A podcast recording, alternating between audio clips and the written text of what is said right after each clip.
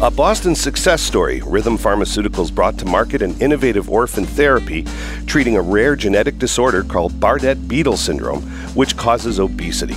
I'm Duane Schulthess, and on this Vital Health podcast, I'm speaking to Dr. David Meeker, the chairman, president, and CEO of Rhythm Pharmaceuticals. Dr. Meeker was formerly the president and CEO of Genzyme. David, truly a pleasure. Thank you for your hospitality this morning.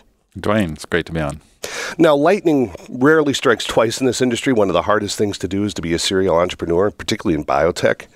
Now, you've been involved in two groundbreaking companies, both Rhythm as well as Genzyme, that have bought to market very narrow targeted therapies for very small indications. What is it that attracts you to that sector? Well, Duane, it's not so much that it's an orphan disease that attracts me. I think I'm most attracted to um, areas where there's a clear unmet medical need, where the biology is very well understood, and, and there's a solution, uh, a potential path forward, and something we can do about that. So it's not.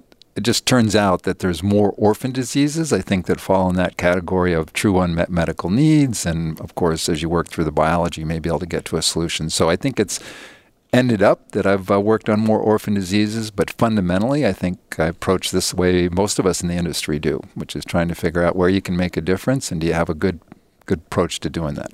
You know, if you look at there was a Nature article about 2015 if I'm not mistaken that looked at the scope of the available indications for development. And it found that the vast majority of the orphan indications, and it's an oxymoron, but the ones that have been developed are the big orphans, if that makes sense. You know, but the ones that are left, 80% of them are 1 in 1 million or smaller. That means your potential market is is 330 people. What are the challenges trying to run a business to identify such a small market and, and try and make it profitable? Because you gotta you gotta make it work.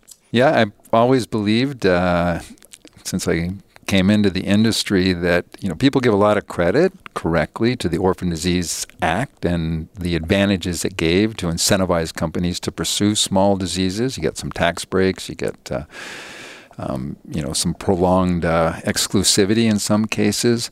But I think the reality is that uh, Henri Termeer, the original CEO of uh, Genzyme, founding CEO when he priced uh, Gaucher disease, the treatment for Gaucher disease, at a price which allowed that to be a business, it was the highest priced therapy at that point in time. I think it uh, it shocked uh, people to a certain extent, but the reality was that he recognized that yes, if you have a very small population, it's not necessarily cheaper to develop that drug, and if you don't charge a price that allows you to recoup your costs, it won't be developed. So suddenly there was a business model. And I think it was from that moment on where the industry said, oh, well, there is a way actually to you know do the research here, develop the drugs, and have a sustainable business model. Now, your question is, with those remaining, is there a point at which it's too small? Yeah, and as a CEO, where do you even you have great science? There's got to be a reality there where it's like, well, heck, we can't we just can't make this one work. Yeah. So I think um, ideally, if you're a standalone company with only one disease that you're pursuing, then your options are limited. If you're a larger company and you have a portfolio approach, you can pursue smaller diseases with the fact that net net you're going to be okay. Uh, number one, but I also think that question starts even earlier, which is not even so much can you foresee having a sustainable business there? Can you even do the work? Can you study it? Are there enough patients right. to enroll in a clinical trial that allows you to prove safety and efficacy for that population? So, yes, there are some severe limitations about size of population. Now, what's interesting, um, you know, we've had, and I'm going to forget the exact disease it was for, but um, at an academic level, a academician who developed an N of one uh, treatment, which the FDA helped him um, get through to treat that individual patient. So I think there's models that will evolve to deal with the fact that some of these are just too small to be a sustainable business, but the science is still there that might allow you to. And the science is going that way. I think that's the that's the situation. I mean, look at CRISPR Cas9; those are by definition N of one treatments, you know, and they're coming. They are coming. They'll, they'll, CRISPR is a, a, very powerful technology that'll be applied to large and small diseases. Sure. But to your point, the, the science is progressing in a way which is going to allow us to get at, in a more efficient way, some of these incredibly small diseases. Now, part of the reason why we're in town this week is we're participating in the BioConference. We're releasing our study on the Inflation Reduction Act tomorrow. One of the things that came out of our math when we were doing the modeling is going to create an enormous challenge on the orphan drug space because you're trading particularly early stage, very small revenue for peak sales. We know that the smaller indications are hard, as we've just been discussing, to get a positive ROI. What do you think are the implications then if you're not going to be able to, you know, stack up or get more indications because then you pay a penalty?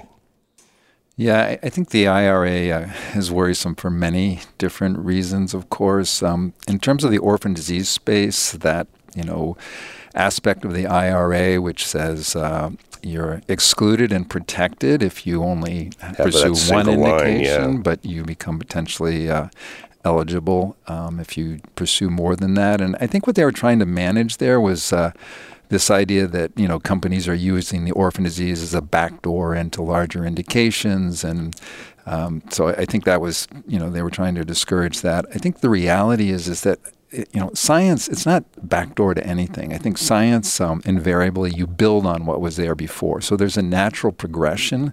Uh, it's a long cycle industry. If you could look back you know, jump ahead 10 years and look at how your portfolio is going to evolve, then great, you would say, look, those were small or that one wasn't going to work. And this is the one that, you know, I really want to bear down on. And you could pick your one. But at the time you're making these decisions in a developmental portfolio, you don't know. So you just follow the science, which invariably likely leads you step by step to potentially more than one indication if you have a therapy that, that fits that role.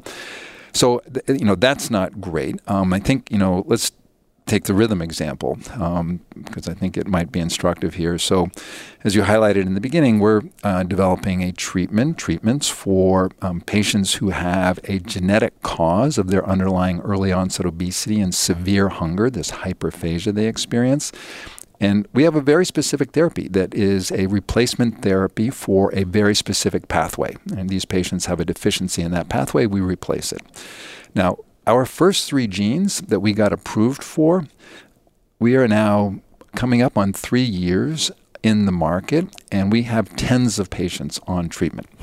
Obviously, not as sustainable. We knew this going in. We didn't put a sales force in place. We just made the drug available. We haven't done anything really to promote it or otherwise. That's fascinating.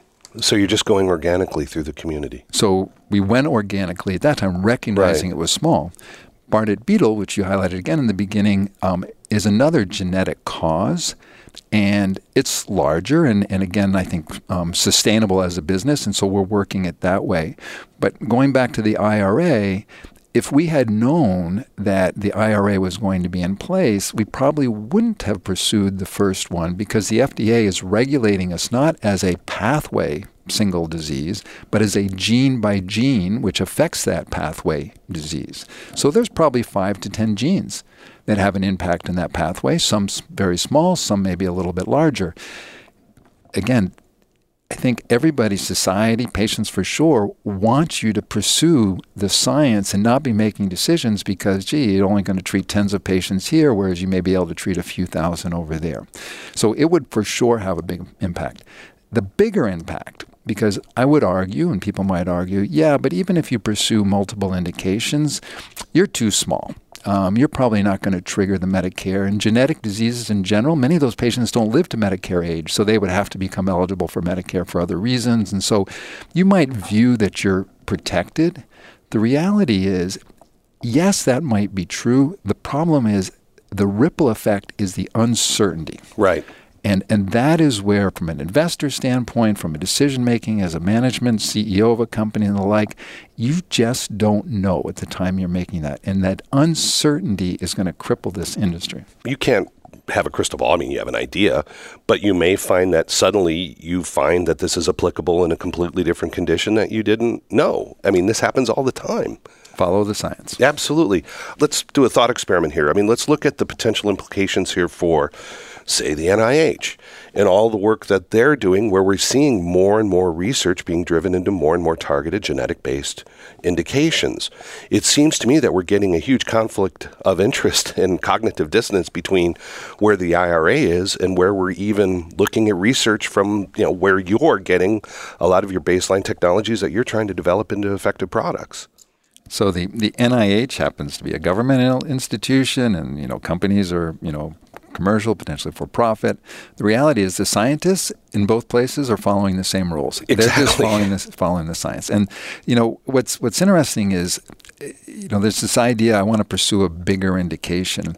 The reality is is that the history of science and medicine invariably takes us to smaller and smaller subsets. And why is that? Because the first time we describe a disease or a presentation, you're just describing and you're bucketing, grouping patients based on similar presentations. So some of them have some that disease in common. Some of them may just look like they have something in common, but they're actually a different disease. As genetics, which has been a major driver of this shrinking yeah. of you know decreasing the size of the population. Absolutely. As genetics come in, you begin to be able to define diseases more specifically. The good news is that's exactly a what the patient wants, b what society and the healthcare system wants, because in a world where you're paying maybe a lower price to treat a large number of people, knowing that maybe only 50% respond, wouldn't you rather pay more if you knew that 100% of the patients responded because you very cleanly defined that disease. Cancer, you know, you used to have yeah. lung cancer. Now you have a cancer which is defined by the genetics, what's being expressed on that tumor, and you have a targeted therapy. So response rates are going up prices are going up, but you're not paying for patients who are not responding. So it's good for society, but it's problematic, I think, in terms of how the IRA, for example, is thinking about some of this. And if we look at some of the controversy last year around, say, the accelerated approval, which we know you know, 82% of all accelerated approvals are orphan conditions. Okay, granted, a lot of them are oncology, fine, but a lot of them aren't as well. 15% aren't. A certain percent of those companies require a long time to get the evidence they require. I mean, Genzyme, there were 44 people in that outcomes trial. It took a long time. It was an outcomes trial. It took 18 years for you to fulfill, but 44 people might have been the initial population when you applied for the FDA for the accelerated approval in the first place. I'm not saying that everybody who's taking a long time is a bad actor, and I'm not saying that everybody isn't. There probably are a couple, but statistically, you can model this, and you know the smaller the population, the longer it takes how do you get around the politics of that? You're having to educate people on the science, I would think, who are regulating this stuff, and often I don't think they get it. no, and rare diseases, it's all about education. I mean, yeah. by definition, rare diseases, they're major challenges. There's little knowledge, few experts. People don't, you know, care in general. If you have the disease, you care deeply. Um, no, I think if um, in the accelerated uh, review process, if biomarkers were eliminated as a path to approval, it would devastate the orphan yeah. disease market. And um, for the obvious reasons you highlighted. And you think about when you study a you study any disease. When you run a trial, what are you trying to do? You're trying to select a group of individuals who look as similar as possible so that the only variable in your trial is the drug. Right. And then you come in, you give the drug, one's on placebo, one's on drug, and you can ask the question, okay, did the drug have an impact? In rare disease, you don't have that luxury you can't pick people who are five feet tall or six feet tall with blue eyes and whatever. You pick, you take whoever has that disease. You end up running trials where you're mixing adults and kids. Yeah. And so you have this highly heterogeneous group, number one. And number two, you have a very small number of people. So how could you have, for example, a clinical outcome like how far you might be able to walk or whatever? If you're mixing kids and adults, you're mixing, mixing people who may be much more advanced in their disease. And so their, their ability to move may be much more limited, whereas a younger individual earlier on in the disease may be able to do more. It's so heterogeneous. And then you add small numbers to that. If you can't use a biomarker strategy, those drugs will not be developed. And why does it take so long after you've gotten approval to prove, quote unquote, that ultimate clinical? It's exactly as you said. Yeah. That you're you're just to accumulate those larger numbers. Again, it's in a real world observational setting. Often, uh, I mean, there's many stories. People have them. I have them. When we ran our original trial for Pompe disease, an incredibly rare disease, we got it approved for infants. There's a 90% mortality rate for those kids by the age of one year. Um, we had to fly kids all around the world to get 10. Yeah. We'd have a kid diagnosed famously in Palestine. We flew him to Germany to be enrolled in the trial because again finding these rare patients you so that's where people underestimate the the challenges of rare and they are very dependent on biomarkers we touched on the sort of tug of war we're having intellectually between two legislative branches right now between the you know, IRA that was passed, the law, and the NIH and the strategy. We're also having issues with CMS. George Vradenburg, the philanthropist, he says they're starting to act like a bad insurer. I think they're starting to act like a bad HTA that you see a health technology assessor in Europe. They're starting to insert themselves more and more into the FDA reimbursement decision about FDA approves. Traditionally, it's like, okay, we'll reimburse it. Now we're starting to see these things change. Now, you have a very, very small orphan indication which you're addressing with your therapy, and I'm going to try and pronounce this correctly, setmelanotide, your originator.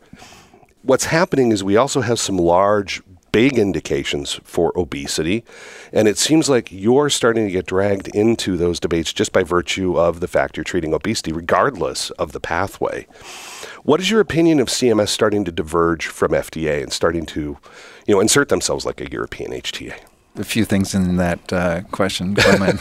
we got time. yeah, yeah. So let, us let's take um, you know first the general you know role of CMS and the like. So again, it's worrisome. I, am a big fan of the FDA. I, I, think it's an incredibly hard job. It's a tough place to work, and you know they're overwhelmed at the current time. But as a rule, they've done an amazing job. I mean, in the United States, you take a medicine. I mean, we can take a medicine with high confidence that you know it, it's going to do what it says on the bottle, you know, the label that you have. Um, it's incredibly effective. Um, you know, it, the, the FDA is, like I said, I think done, and it's, it's a huge resource for us. So, one, undermining the FDA, not good. One. Two, drug development in general is global. Yeah. Um, and you, you, it really should be global. And one of the things that's challenged drug development is the lack of harmonization. So you, you get the FDA telling you you need to do this to develop it. You go to Europe and the EMA, EMA saying this, and then you get the German IQWiG saying something completely exactly. different. Yeah, exactly. And so those things. So the regulators recognize that, and they've tried to harmonize, and there's harmonization, you know, uh, regulations and the like, which has been helpful. But then you introduce the HTA comment, uh, concept, and you know, Europe again is on the cutting edge of all of this, and you know, this Europe is you know 20 plus years into this. Uh, and by their own admission, and I've, I've gone to HTA meetings, the, the whole concept of cost effectiveness, even for the experts, is incredibly challenging. And it's like many things, you know, it's it's a function of, you know, how much data you have to really understand the natural history of the disease, the cost of treating a disease before the therapy came in, and then once the therapy comes in, how does it change, and all the different populations that might benefit. So, doing a robust cost effectiveness, HTA is incredibly difficult. And even though they're they're as good as anybody in the world, they will acknowledge it is difficult. But why is it challenging go to Europe? It's because of the HTAs. You get the EMEA approval and then you go through an HTA process where they tell you, well, you know what, we really need a trial where you're comparing against this medicine. Yeah. Or you're doing that. So it, it creates, again, enormous uncertainty in the whole drug development process. And if you take the world's largest pharmaceutical market and introduce the same uncertainty that you have in Europe, again, the ripple effects of that, I think, are going to be devastating. And they're not going to serve anybody. So that's number one. Number two, you said, you know, a bad HTA process. Back to the point, it just takes a long time. So it's not like overnight the CMS is going to develop expertise here and be really good at this. In the United States, again, as you highlighted, the it's a political football. Absolutely. And, and when it's when it's I don't want politics governing my health care. And so this is this is worrisome. It's played at the level of the headlines. It's played without a deeper understanding of the nuances and the challenges of doing a good HTA assessment.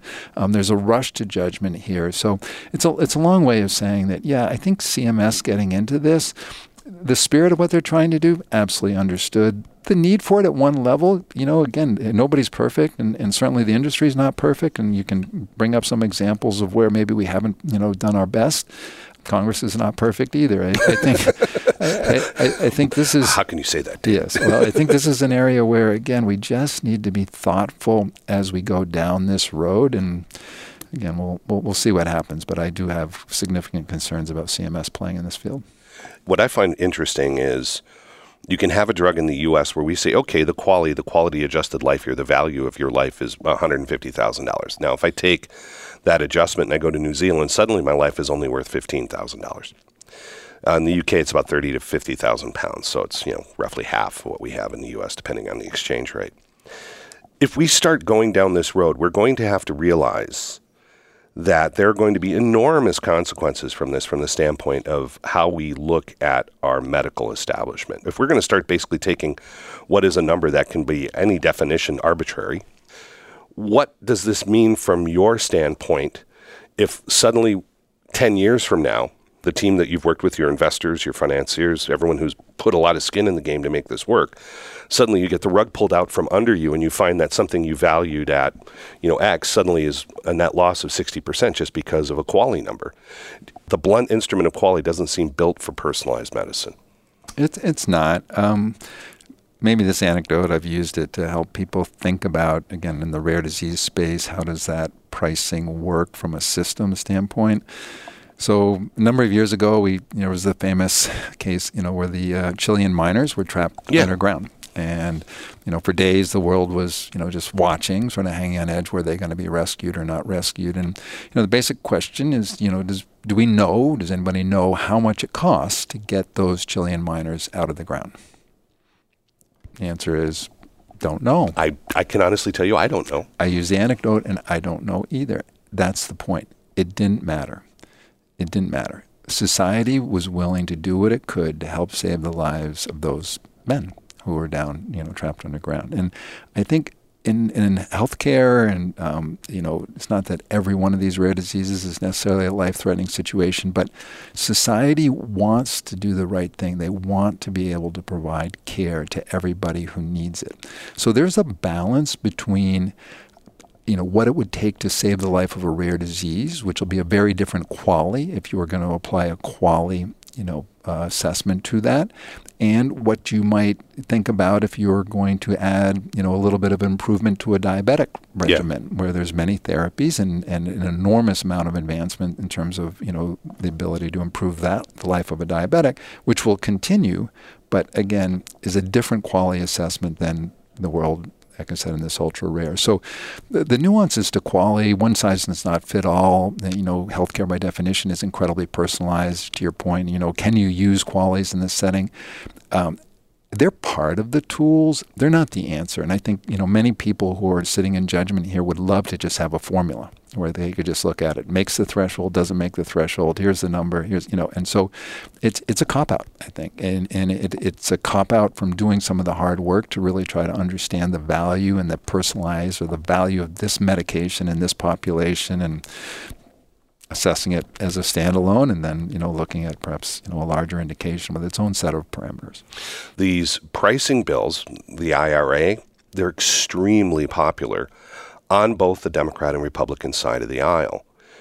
A lot of the politicians even those here in Massachusetts who obviously I mean driving around we just drove in here to meet you today. I mean th- this town is founded on biotech right now. It's it, it's staggering how much is here if you start cutting the biotech sector here in Boston, this will have an enormous impact. How do you deal with the cognitive dissonance here where the sector is really established here and it's successful and it's driving the economy? There's no question about that. Yet the political class here really they're not representing their constituents who are working in the sector. How are you trying to deal with that reality here in Boston?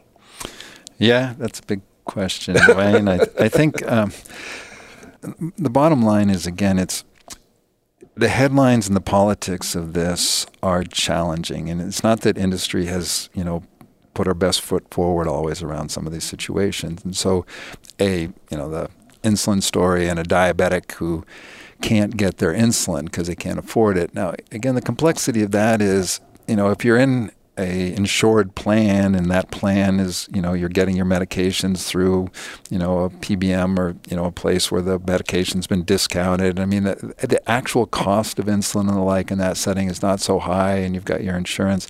If you have no insurance and you're paying the full price which is not discounted of course it, it's that's horrible. Yeah. So you know it, it lends itself quite easily to political solutions, and you know something clearly needed to be done, and so so that's that's great um, and fine. I mean, I think again as an industry we need to step up and you know be part of that solution. Uh, I think where this goes off the rails again is the fact that people don't understand the long-term implications. This is an incredibly high risk expensive long cycle industry. You know, the classic, you know, two billion plus to develop a drug, ten years yeah. plus to take the time, and so when you introduce uncertainty, and I think uncertainty to me is really the, the most devastating impact of IRA. It's not so much that an individual drug is going to have its revenues cut by X. You can do that math, you can manage around that and like. What you can't manage around is that uncertainty that somehow my development program 10 years from now is going to be subject to this, and all my assumptions may be wrong. Yeah. And in a high risk industry, maybe I'm an investor, I step back and say, I'm not going to do that. I know some of the work you did in, in you know, uh, looking at this bigger question is the revenues that are going to be cut, big pharma, their liquidity, their resources to then invest in the biotech group is coming down. And so this biotech sector is going to be squeezed on both ends. The pie is going to get smaller. The pie is going to get smaller, and the partnerships that you might be able to get, where big pharma is willing to take some risk and go hand in hand with you, or their willingness to pay the money to acquire you, which is an attractive exit um, for many of the investors, that goes down. Big uncertainty. And then on the other side, as I said, the, what people again don't realize is yes, there are some investors, venture capitalists, who are making tremendous returns on an individual drug on balance, yeah. they're investing across a portfolio, most of which, and the classic, you know, number, which you know people don't always buy in, a little skeptical, but it's a real number, which is nine out of ten things that go into clinical development fail. Now, one succeeds. It's not like you get to ignore the fact that you invested in nine yeah. things that failed. Somehow you have to make that investment calculus work. And so back to biotech. Biotech is going to be squeezed. What is one of the most valuable things the U.S. has? It's the biotech industry. COVID was a good example. I think we were well positioned to respond in the sense in the science. You can debate other aspects of our COVID response, but certainly in terms of the science, we were very well positioned to respond. And it is one of the most valuable. We're leading the world here, and we're going to put it at risk in a way that people think, no, no.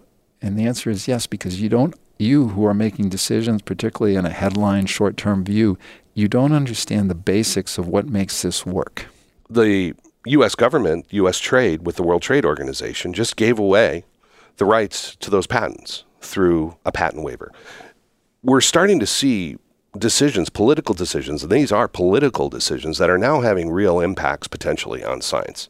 So, a state actor like Brazil, like China, like South Korea, can now have unfettered access with no chance for recourse if you're the owner of those technologies to be given away. What, what's your opinion of a hugely successful rollout of mRNA? Now the government's saying, well, that's okay, you don't need it anymore.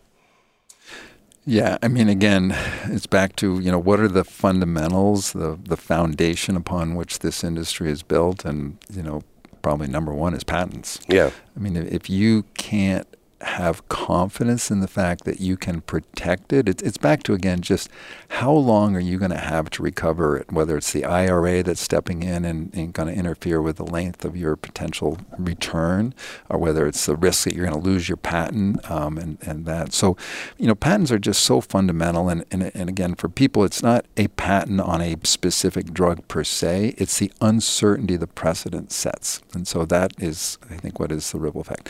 The pandemic example is complicated because I do think you know that extraordinary response on the part of Moderna, Pfizer, BioNTech. I mean, which was just amazing from a science. It was enormously enabled by the government, you know, working together and the like. And so there was other things that allowed that very short period of time to get there it was a devastating moment with people dying all over the world at, at very high rates. And so I think that's a moment where we need to take that aside we, we need to say, look, in that setting, you know, what is the right solution here? I know, and I'm not an expert in, in all the details of that. You know, some of the, the pushback is it wasn't a patent issue. It was, you know, it was other factors which were constraining the ability of getting the vaccine to some of these emerging markets and, and places where you would um, want to make sure and the patent issue might come up.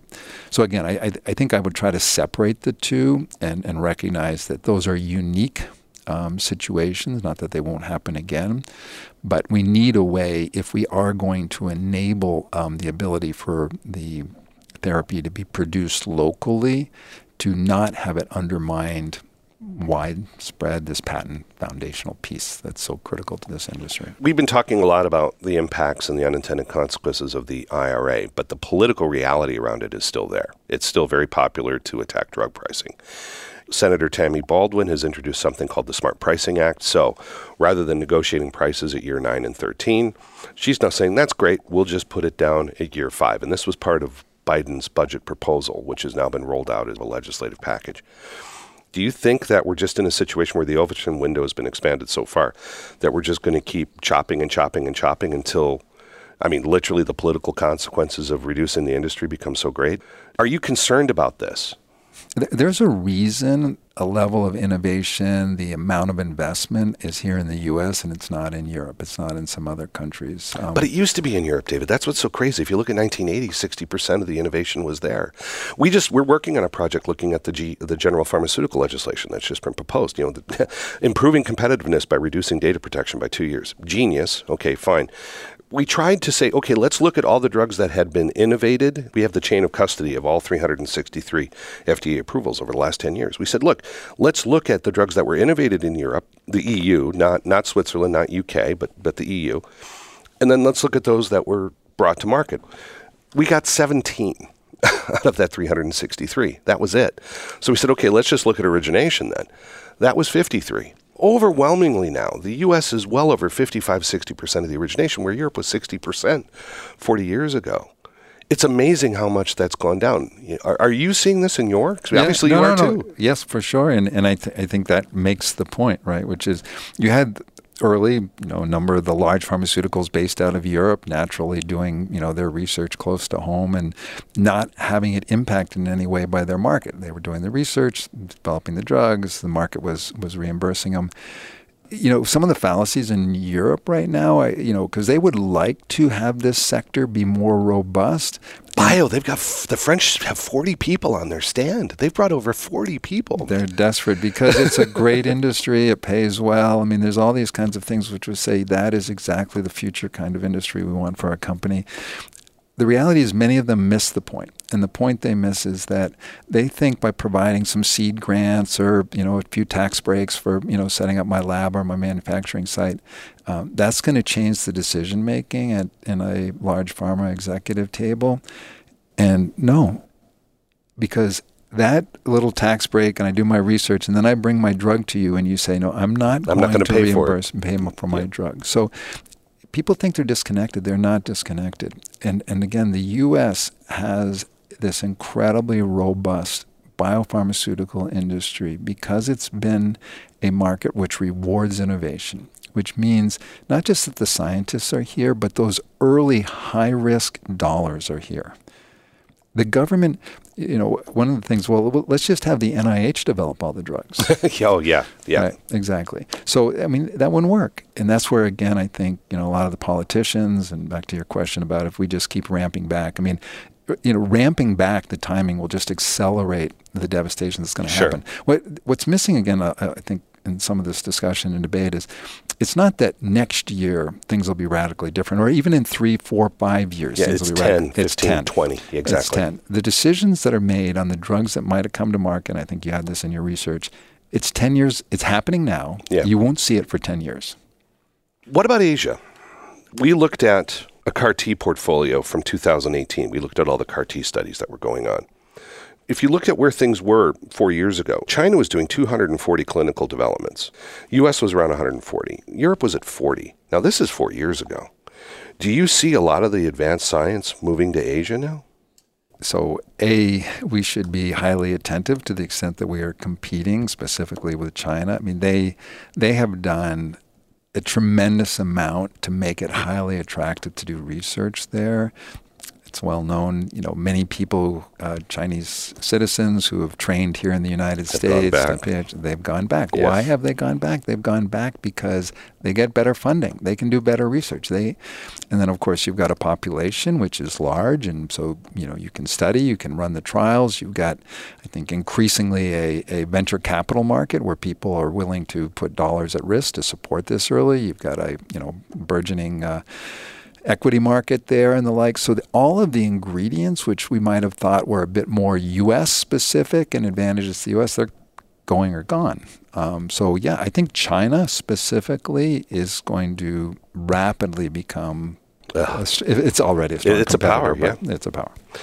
If you had Jake Auchincloss, Elizabeth Warren, Ed Markey here around the table right now, what recommendation would you make to them? I think uh, maybe a very simple one, which is a with a context or caveat. Look, we understand what what you're trying to manage here, and, and we, as an industry, I think let's let's work on a way we can achieve you know the goal that you are desiring, but let's go slow, and let's go slow because we none of us can fully see the implications of what this is going to do. It took us a long time to build this industry. It may not take so long to shrink it, or I won't say it'll go away completely, but but certainly to, to dramatically change its look. And you don't just turn it back on.